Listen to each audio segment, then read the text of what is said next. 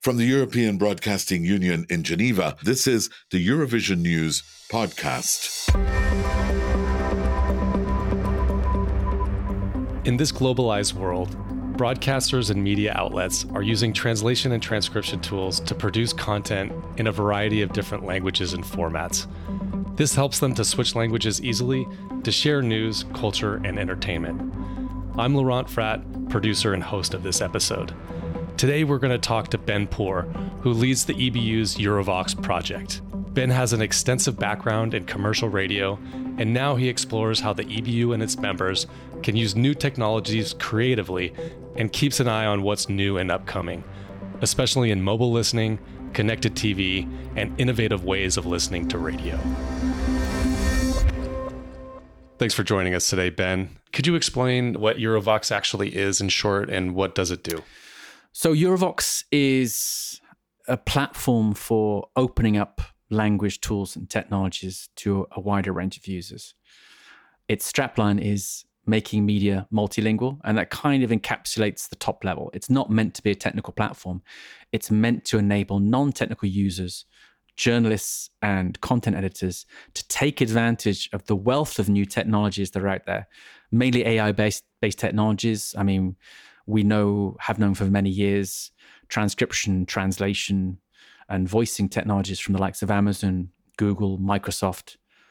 They've been around for some years, but also um, organizations like Speechmatics and DeepL and Vocapia and Bertin, uh, but also the newer entrants such as OpenAI's Whisper, which is um, an interesting technology based on the same thing that ChatGPT is built on, uh, and other so called large language models. So the application of AI based technologies for the purposes of speech to text, text to text translations, but also text to speech voice synthesis as well.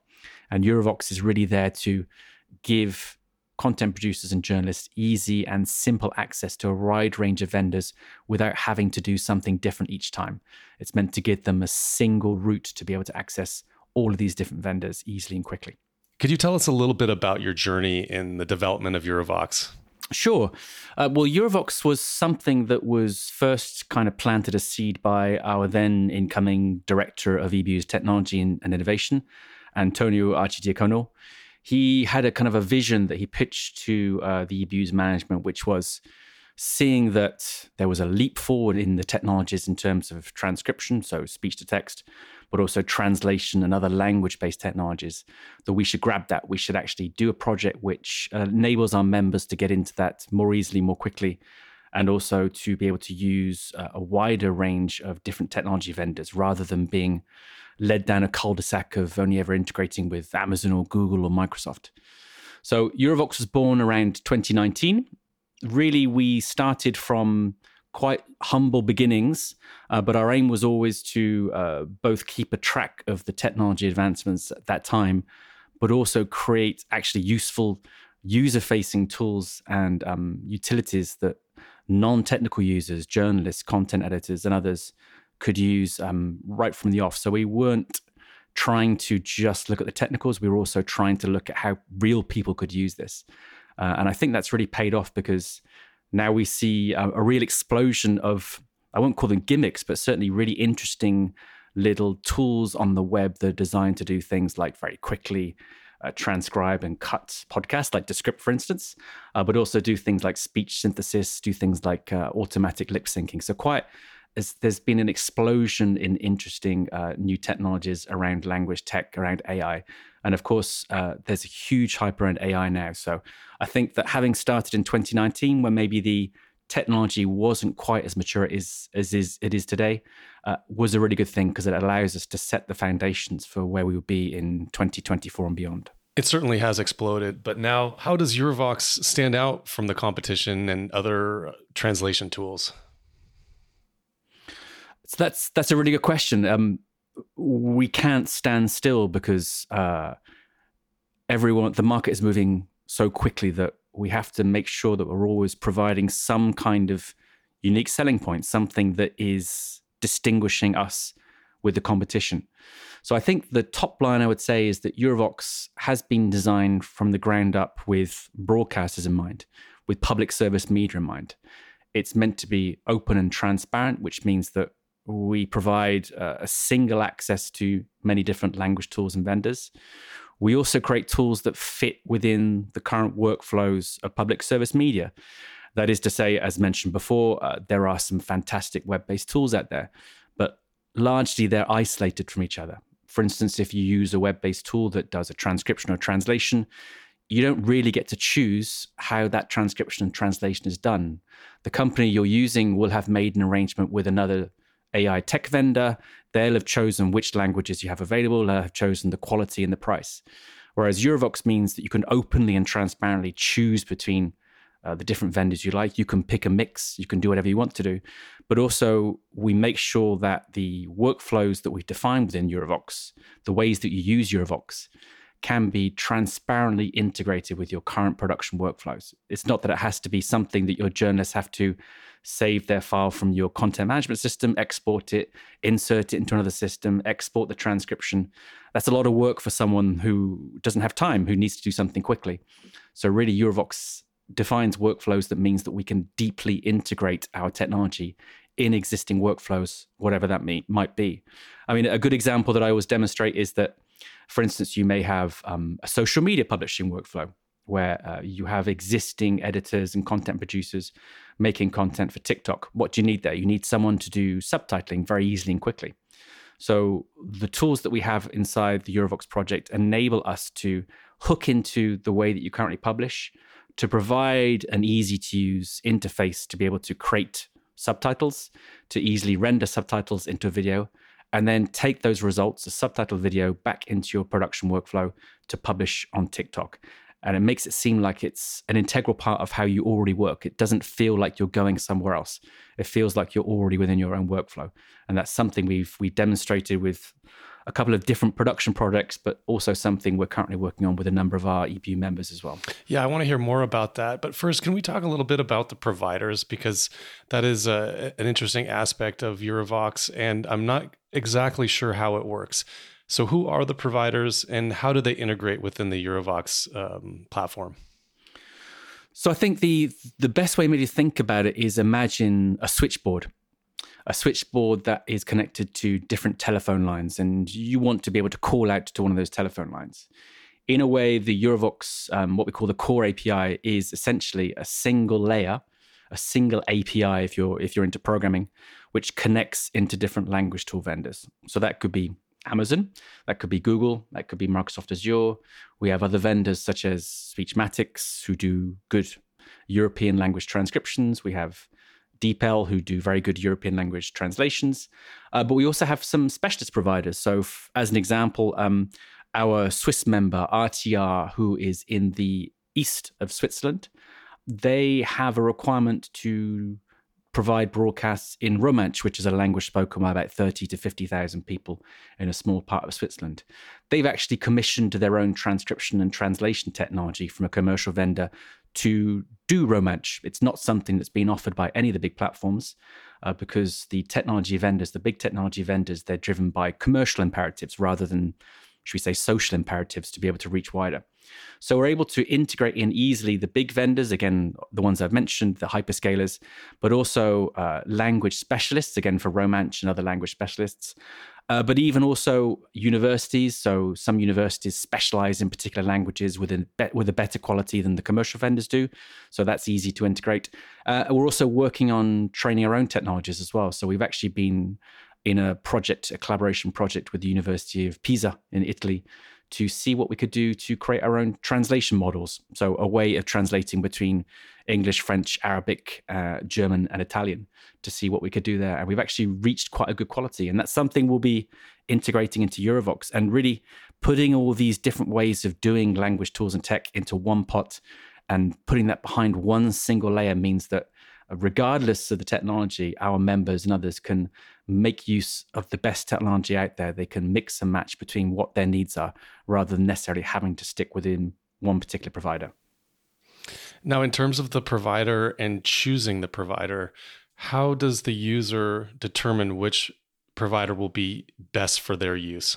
Because we've seen over the last couple of years, because we use this regularly in the Eurovision newsroom, um, how Ukrainian at the start uh, of the conflict or the war was really not as effective it is now. Working with our colleagues at uh, Suspilne uh, and the feedback that they provided, it, it really wasn't usable until I don't have a date exactly in mind, but now it's it's quite powerful and very effective. And at, at a certain point, the updates made it uh, available for us to to make very powerful translations in Ukrainian.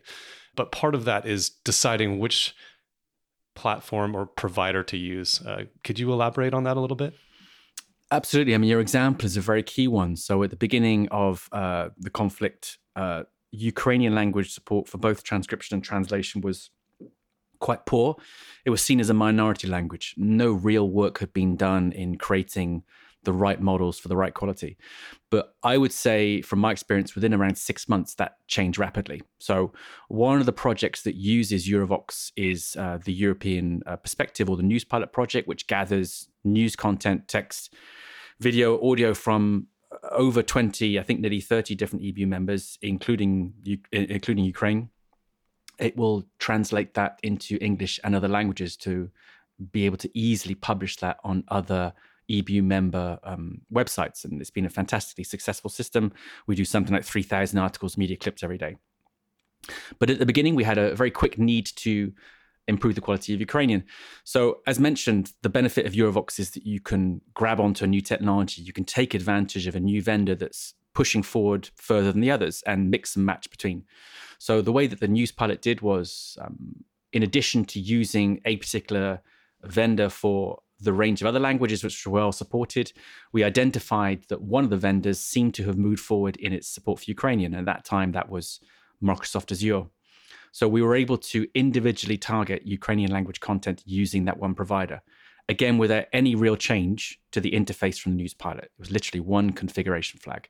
We just said for Ukrainian, we want you to use Microsoft Azure. And again, that demonstrates the value of Eurovox because, again, six months later, other vendors caught up, other vendors that were quicker or even more cost effective. So we then switched back to using those vendors for Ukrainian language.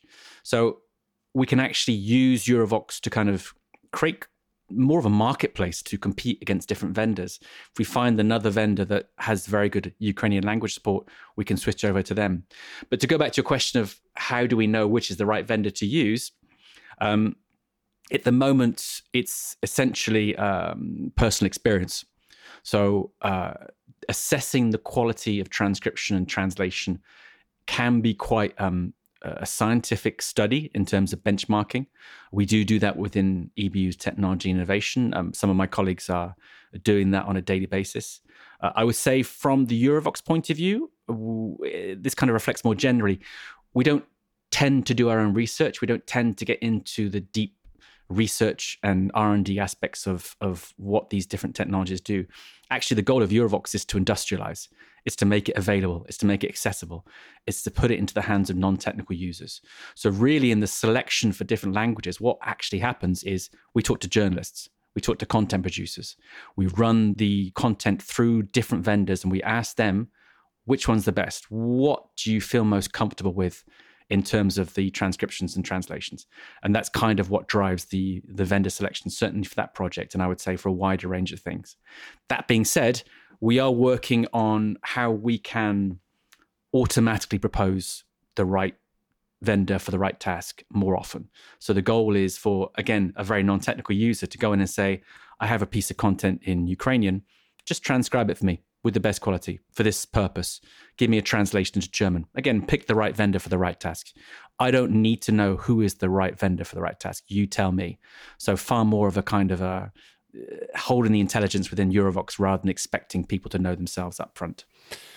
I wonder if we could linger on the European Perspective Project for just a minute, also known as a news pilot, uh, because this has really been um, a project that has gapped or has helped gap this cross cultural and national communication. And I think it kind of touches on this broader question about how translation tools like Eurovox are, are helping to, to bridge this gap. Can you tell us a little bit more about this project uh, briefly, as we'll probably have somebody on uh, later that from the project itself uh, to explain it. But from your perspective, from the technical side of it, and then seeing the results, um, can you elaborate a little bit more on that, please? Absolutely. I mean, in a way, it's a it's a two way relationship. That's why I'm such a I'm such a cheerleader. It's a really really good example of why we need Eurovox, uh, and it's also something that relies heavily on having translation and transcription te- technologies uh, available to it. So it uses Eurovox heavily. Uh, again, I mentioned that it translates 3,000 articles along with audio and video clips every day. That's done purely through Eurovox. Again, that's done for over uh, 20 or 30 languages, I think. Um, and it's a system that allows a journalist, a content producer, to take content from any of the participating broadcasters and say, the original language was published by RTV, it's in Spanish. I'd actually like this in Finnish. Now, from a purely technological point of view, we could say, well, that's easy. You just use one of the vendors just to translate it. But I think the real um, genius of the system is it has been built with content producers, with journalists as part of its development, which means that it's not just about the use of technology, it's about creating workflows. It's creating a platform that works for journalists, which means that, for instance, we use the technology, we use Eurovox to translate, to transcribe, and also actually to do a voiceover for video content because that's exactly how it works. But at each step, the journalist is in is in the loop. They're there to say, this is a good transcription from my original content, or this is a good translation into whatever language I want it to. I can make edits if I really want it to, because one of the the the special uh, functions of the Eurovox uh, tools is that it is an assistive tool. It can be used to automatically create transcriptions and translations, but we also need to provide the actual interface to be able to edit those and correct those. So again, the News Pilot does that. It allows a journalist to say, I approve this content. I have the rights for these images. I have the rights for this audio. So it's very much a workflow that's geared to how news content in this case is published using AI as a support mechanism, but doing that in um, an intelligent and also very transparent way, such that it is very much flagged that this content has been processed using AI, but with journalists and content producers in the driving seat. And I think that's super important for trust in news that we use AI responsibly and openly. Agreed. I've been fascinating all around. In terms of transparency, and uh, what's definitely a hot button topic at the moment is data. Now, when journalists and our members are using Eurovox, is it within a closed network? Are these language models uh, using the data for other purposes besides the translations themselves? Could you elaborate about the safety of uh, the user's data for a moment?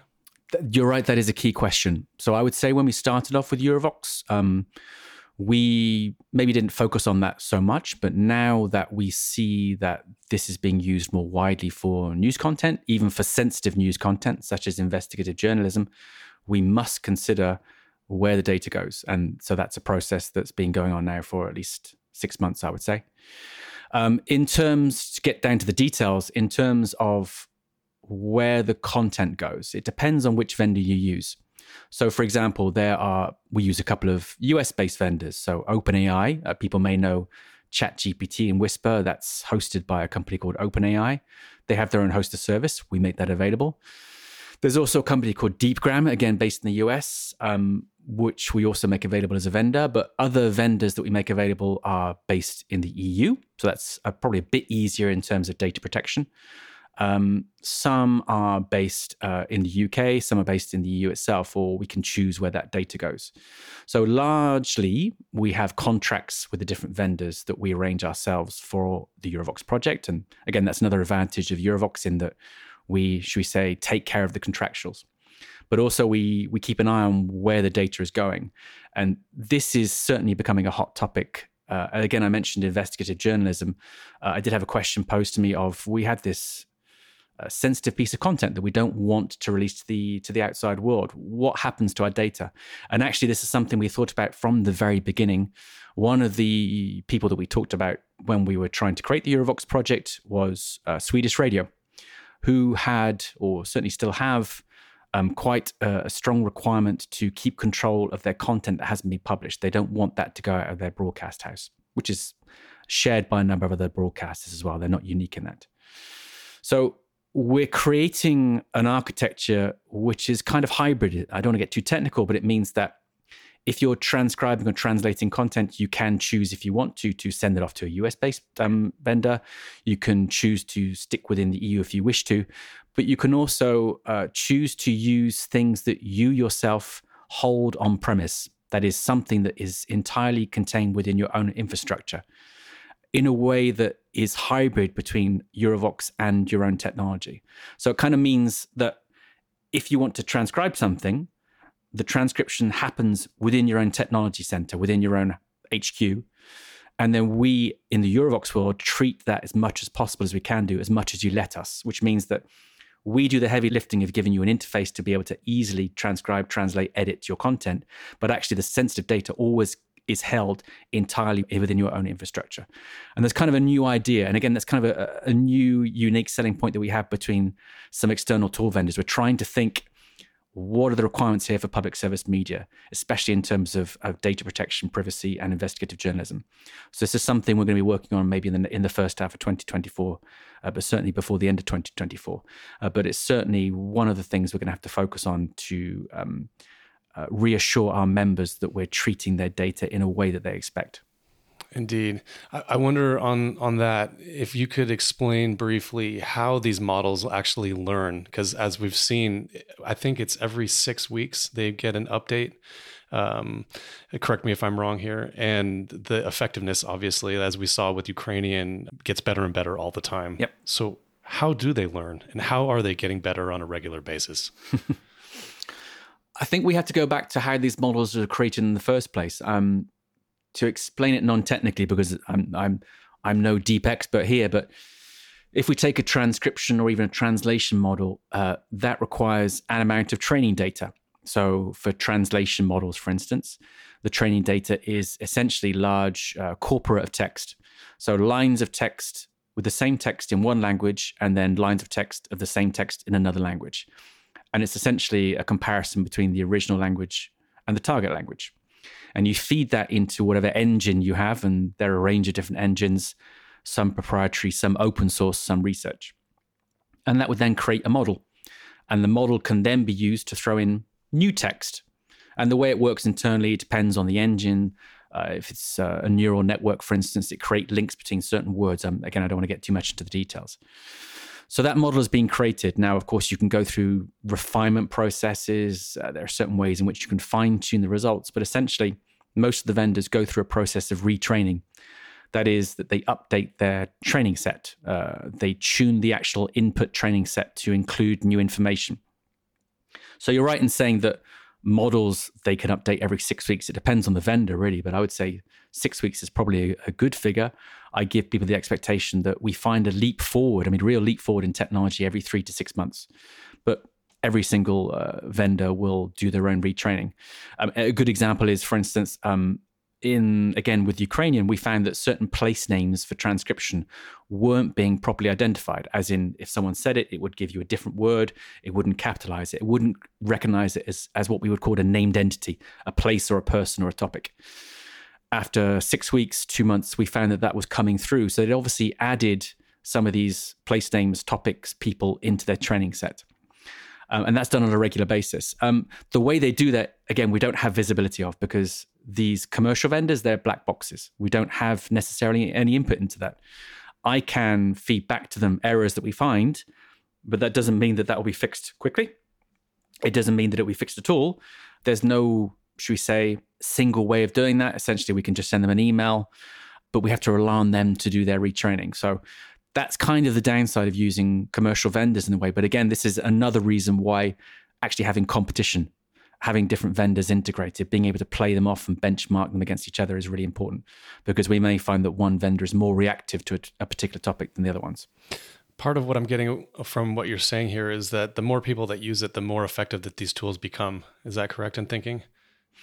I think they can be. I think that, that that's that's definitely one consequence. Uh, I would say that looking, I mean, we're, we're going back to the data security point here, which is certainly in a lot of the contracts that we have with the vendors, they have certain clauses which means that the data that you give them is not used for retraining. So they are keeping your data secure. They're not doing retraining from that. That's certainly some of the vendors. Uh, I would say that some of the US vendors, particularly, they have a slightly different outlook. They may well use the data to do retraining. Again, that's their choice. And this is why it's always good to know some of the details of the particular vendor that you're sending your data to and make sure it matches with your expectations and constraints. I think if any uh, particular individual or organization has specific security concerns about their translation, they should contact you directly. I think we could continue on with data and how these uh, machines are learning for hours. But before we move on, I'm curious what is your personal perspective on how public service journalism, public service media should be feeding these large language models and or um, AI models in general with our data to improve them? I am not necessarily an ethicist working in this area, but I would say this should be a consideration for all public service journalists and content producers. What do I, why would I want to improve the models of commercial vendors? If I do, what do I get out of it? Uh, I can certainly point to some examples where some of our members have done collaborations with some of these hyperscalers, these technology vendors. So they've got some value out of doing that. Um, but I don't necessarily see the case in a relationship where content is provided from a content producer, which is then used to improve the commercial property of another organization. I mean, if I might kind of spin that around a little bit, this could also be a strong case for content producers, public service to create their own models. And again, that's something that's also been done. Um, there was an initiative in the Netherlands to collaborate between industry, broadcasting, medical, government and improve what then was not a very good state of Dutch language transcriptions and translations. Now that situation has become much better due to circumstances. But again, there are there are large numbers of languages which are not served properly by the large technology vendors. Uh, again, I pointed towards Romansh, which had to have been done by our Romansh language broadcaster. Unlikely that anyone else apart from language associations were going to do that. So that's not cheap. That takes a lot of effort. Is it the place of public service to do that? One could argue yes. Um, our requirements for languages extend way beyond the commercial imperatives of the proprietary tool vendors. So it could be seen actually as the place of public service to work in this area, to partner with universities and others and actually help them improve their models. But to improve the models of commercial vendors, I, am not sure that case has been proven yet. I want to pivot for a second, if you don't mind, and talk about something uh, that was uh, pretty exciting in recent events for you guys. And uh, this was the event in uh, Belgium uh, where you provided live um, captions and translation for a radio event. Could you talk a little bit about that? Sure. I mean, I think probably most of what we've been talking about so far is taking file based content, transcribing and translating that, and making it available to audiences. I would say what I call real time or live transcription is uh, another beast entirely. It's essentially almost a separate world, but we try and bring them together in the Eurovox world. And, and we're doing that this year to try and bring uh, the world of file based and live together into one. Uh, user facing tool. But to direct, directly address what you've just said, I mean, we, we've been working in different areas on how we could use live transcription and simultaneous translation for different purposes. So we started out, for instance, with the question of what could we use this technology for for meetings, for um, some of our EBU assemblies, for some of our EBU events, to open that more up to a multilingual audience. So obviously, the EBU has um, many different members. Uh, I think the the EBU membership creates content in I think over 150 different languages. So there's a wide range of different languages, not just English and French, the official EBU languages. So we wanted to explore how we could use this technology to really open up what we do in the EBU to a wider audience. How can we make how can we allow people to communicate more with each other? So starting a couple of years ago, we started to use some of this technology uh, both for the real-time transcription, but also simultaneous translation. Now, we've demonstrated that quite successfully during 2023. That's really when things started getting going. We used um, a platform as part of one of our EBU events, the EBU's technical assembly hosted in Austria. We demonstrated that we could create an application, a second screen application that delegates there could view on their telephone, laptops, tablets to understand what a speaker was saying on stage in English, translated into their native language. So we supplied translated subtitles into over 30 languages, including some quite minority language like uh, Catalan and Romansh, uh, Welsh as well, if you're into that kind of thing. Uh, and we felt that was quite successful. We proved that the platform worked. So we wanted to go on from there.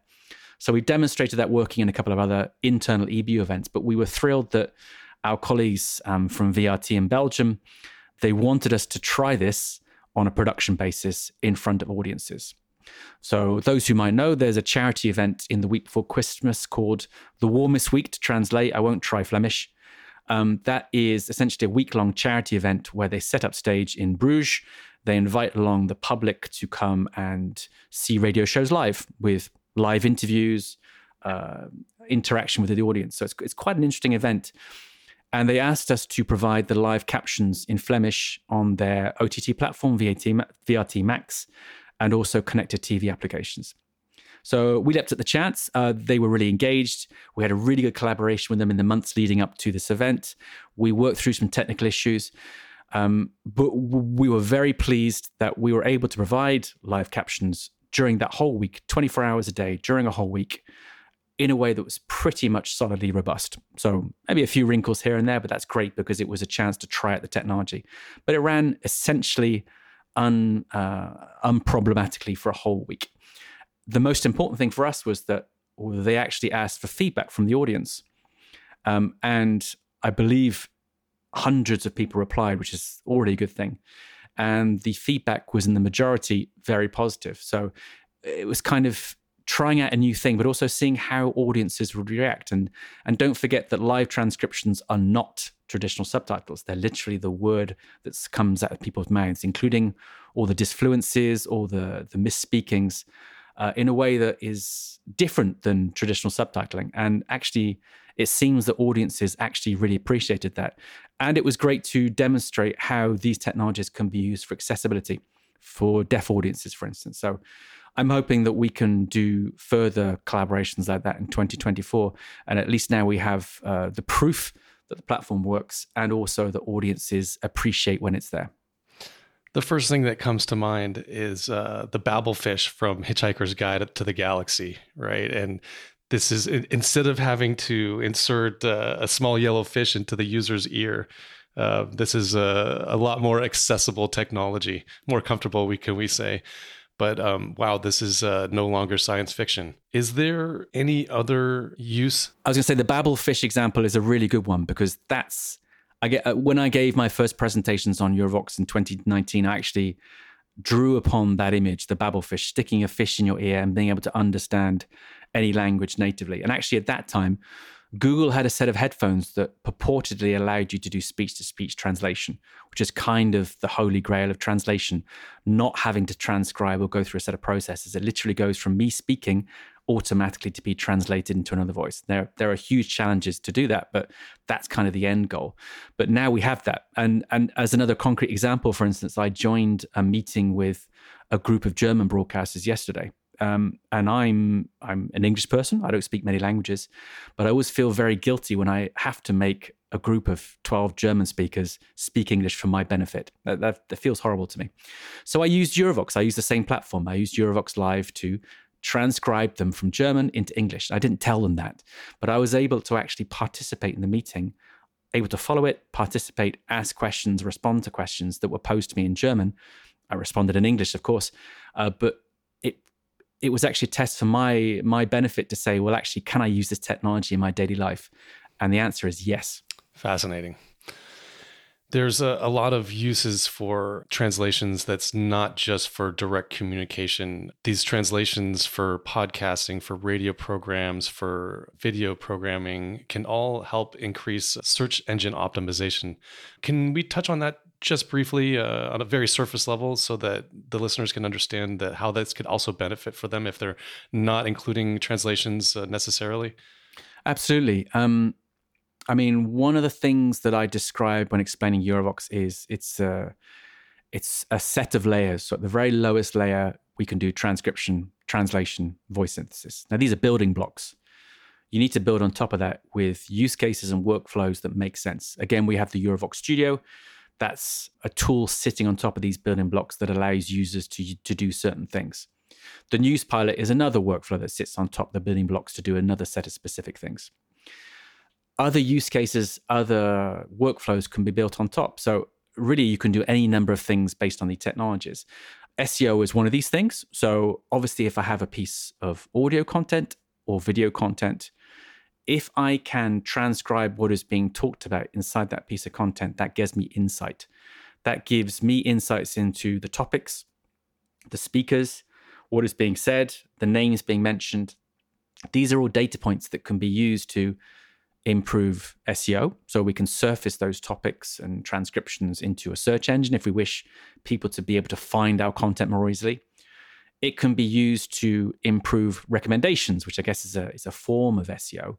Uh, so, for instance, we can say, well, my podcast that I'm going to publish to a particular podcast platform, I'm also going to provide you with a transcript, which means that when people search for the topics that I have talked about inside my podcast, they will more easily find that piece of content. It might be more prominent.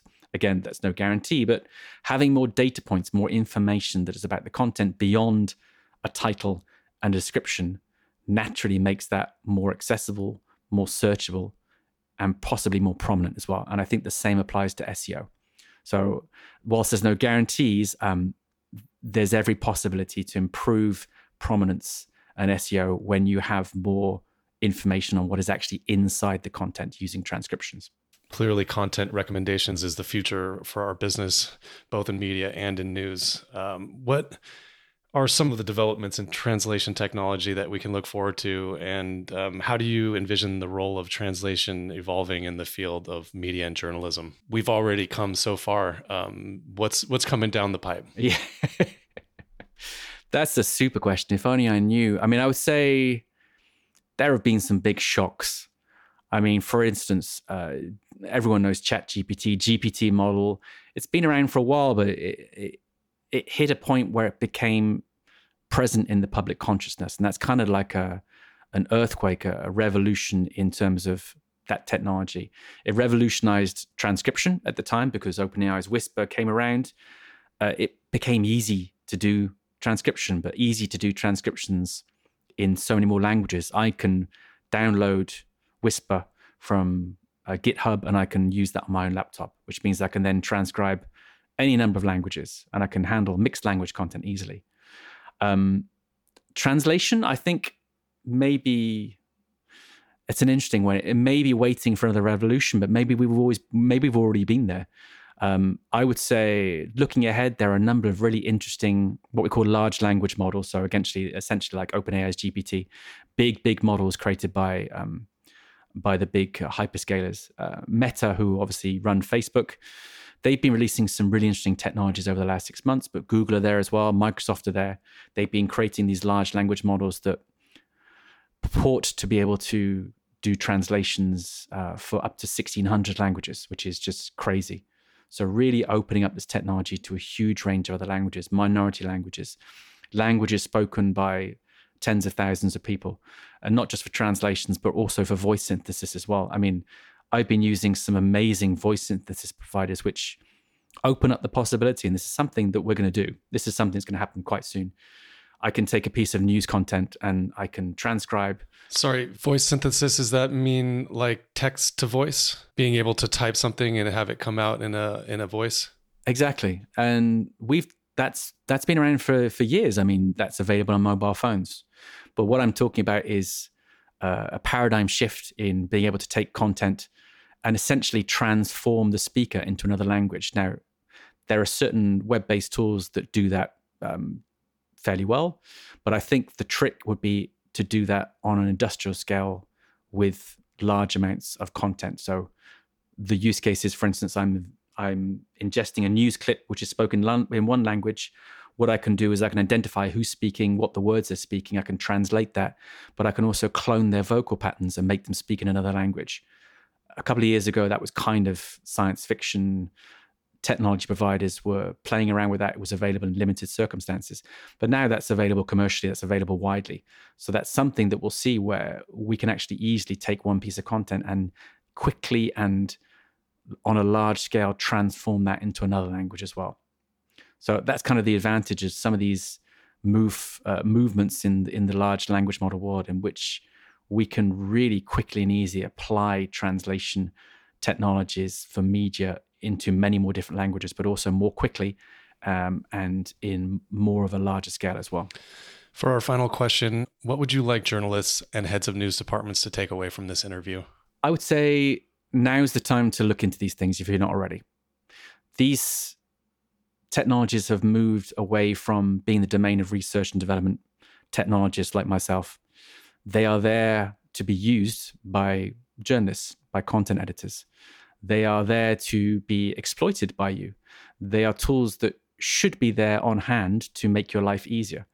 Uh, these things won't replace people. They'll never replace journalists. Journalists always need to be in the loop here, but they can be useful in making your content reach further in a way that you still retain control and trust of the audience as well. So I think that's super important that journalists should really grasp these tools. Um, otherwise, someone else will. I mean, that's just inevitable. If they don't have a place on the table in terms of these tools and technologies, then someone else will come in and they will apply these tools and technologies to your own content. So I would certainly encourage all content producers, journalists to just go out there and find out what's out there. Ask ask us in the EBU what you think we should be looking at. Come and use Eurovox. It's it's it's available for EBU members, and I'm always happy to talk to non-EBU members as well. But these tools are here to be used, and, and they should be tools that non-technical users can use in a way that fits in with their needs. Ben Poor, thanks so much for this fascinating conversation about Eurovox. Thank you. It was a pleasure.